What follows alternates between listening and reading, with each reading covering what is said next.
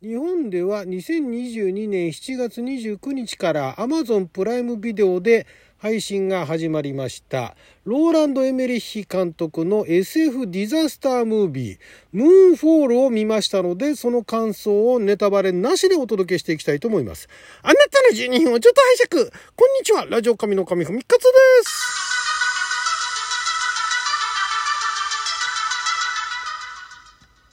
えー映画トークでございますがアメリカの方ではあの COVID-19 の影響があったものの一応劇場公開はあ今年の2月ですね、えーからされたようでで日本ではもう劇場公開やめて、えー、Amazon プライムビデオでの配信のみと。他もやってるんですかね。Amazon プライムだけなのかな？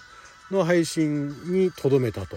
いうことなんですけれども、まあ、予告でね去年の暮れあたりとかもやってたんで、えー気になってた方もいらっしゃるかもしれません。あのローランド・エメリッヒ監督の最新 SF アクションディザスタースリラー映画ですね。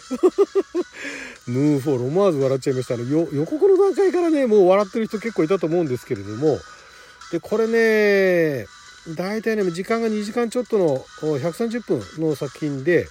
えーまずねびっくりするのがハルベリーが出てるんですね。ハルベリーがメインキャスト、ね、あとは、まハルベリーご存知ない方はちょっとウィキでね見てください。あのご存知の方はねあのハルベリーがみたいなね感じになると思うんです。そして、えーもう一人、えーメインがパトリック・ウィルソンさんですね。パトリック・ウィルソンさんも結構日本で公開されてる映画出てますよね。私もあの彼が出てる作品はあコメディからシリアスからいろいろ見てはいますけれども、え最近だとアクアマンとかも出てたんですね。あと資料館とかも出てたんだ。ねまあいろんなの出てますね。あのあとはなんだ。資料館シリーズ結構出てるんですね。この人結構そこら辺も活躍してたんだ。知らなかったな。あとはそうですね。バットマン VS. スーパーマンジャスティスの誕生では合衆国大統領役だとかね。まあまあいろいろやられておりますしそうか 資料館昔からやってんのか。資料館とインシリアスのシリーズには出てましたね、えーウォッチメンも出てましたね。まあまあいろいろやってますしあとはえーっと誰だろうな。あと有名なの誰か。なあマイケル・ペーニャさん出てましたね。マイケル・ペーニャさん私もあの好きな俳優さんの一人ですけれども。あとあのドナルド・サザーランドまだ生きてたんだと思ってびっくりしましたけどもね。あのキーファー・サザーランドのお父さんですね。そっくりですけれども。ドナルド・サザーランドさんは私が気づいた頃ね、えー映画を見始めてそのドナルド・サザーランドさんが出られてる作品で彼が、えー一つとしてなんかあのまともな人間の役をやってるの見たことないです。なんかちょっとイかれた役っていうね。ちょっと危ないとかちょっとイかれたとかね。ちょっと怖いとかね普通の人の役やってるのあんま見たことないですね。なんていうのが出られてて予告の段階からまあまあこれもう最初のね最初月が落っこってくるっていう予告から来るわけですよ監督誰なのってわからない段階から。で月が落ちてくる。あその発想なかったな。監督誰？ローランド・エメリヒ。ああみたいな。ああなるほどみたいな。でしかも脚本もやってるしね今回ね。脚本制作もやってるし。まあローランド・エメリヒ監督はまあ、映画好きな方特にあのアクション映画とかね SF 映画好きな方だったらまあ有名あの、まあ、知られてるうんユニバーサル・ソルジャーから始まりあ、まあ、そこが別にスタートではないんですがムーン44とかもありましたからね。あのマイケル・パレの無駄遣いね、えー ムーン44とかあとえっ、とねテレビ版面白かったのに映画版つまんなかったスターゲートとかね。あとまあまあちょっと今むちゃくちゃ言ってますけども。で有名なインディペンデンスデーとあと98年のゴジラね。あとはなんだその後はパトリオットスパイダーパニックあとデイアフタートゥモローってのもありましたね。ええあのーまあ、ディザスタームービーの方に転向したかみたいなね。で紀元前1万年もやってたでしょ？これあのシリアスの方のね。あとは2012年ね。2001ね、えーもう一人のシェイクスピアなんてやってたんだ。ええああとホワイトハウスダウンね。ずっとやっててで、インディペンデンスでリサージェンスなんてまたやって、で、ミッドウェイやって、ね、えーどっち向かっていくんだと思って、ムーンフォールで、ああ、お帰りみたいなね、感じで、あの、予告見た段階から思ってた人多いと思うんですけども、まあ、あの、なんでしょう、その、ローランド・エメリヒ監督をどう評価してるかですよね。どう評価してるかによってこの映画の見方っていうのは変わってくるのかなと思います。あのローランド・エメリヒ監督をよく知らないあるいは過去のローランド・エメリヒ監督作品を、えー、好ましく思ってない方はなんじゃこりゃと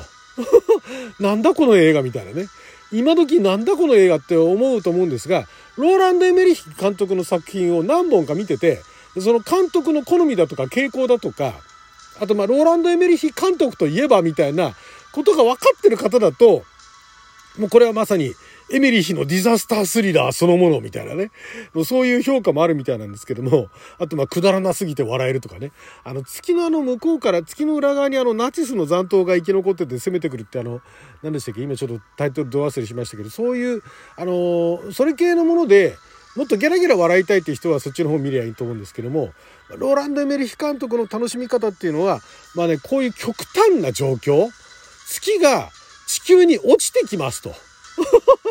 さあどうする人類みたいなね。いうもう極端な状況で、で、えー、人はどうするのかみたいなね。いうのを、あの、インディペンデンスデーもそんな感じですよね。インディペンデンスデーはちょっとあの、アメリカ風刺みたいなところもあるんですけれども、もともとこの監督あの、えー、オーストリア系の監督でいらっしゃるんですが、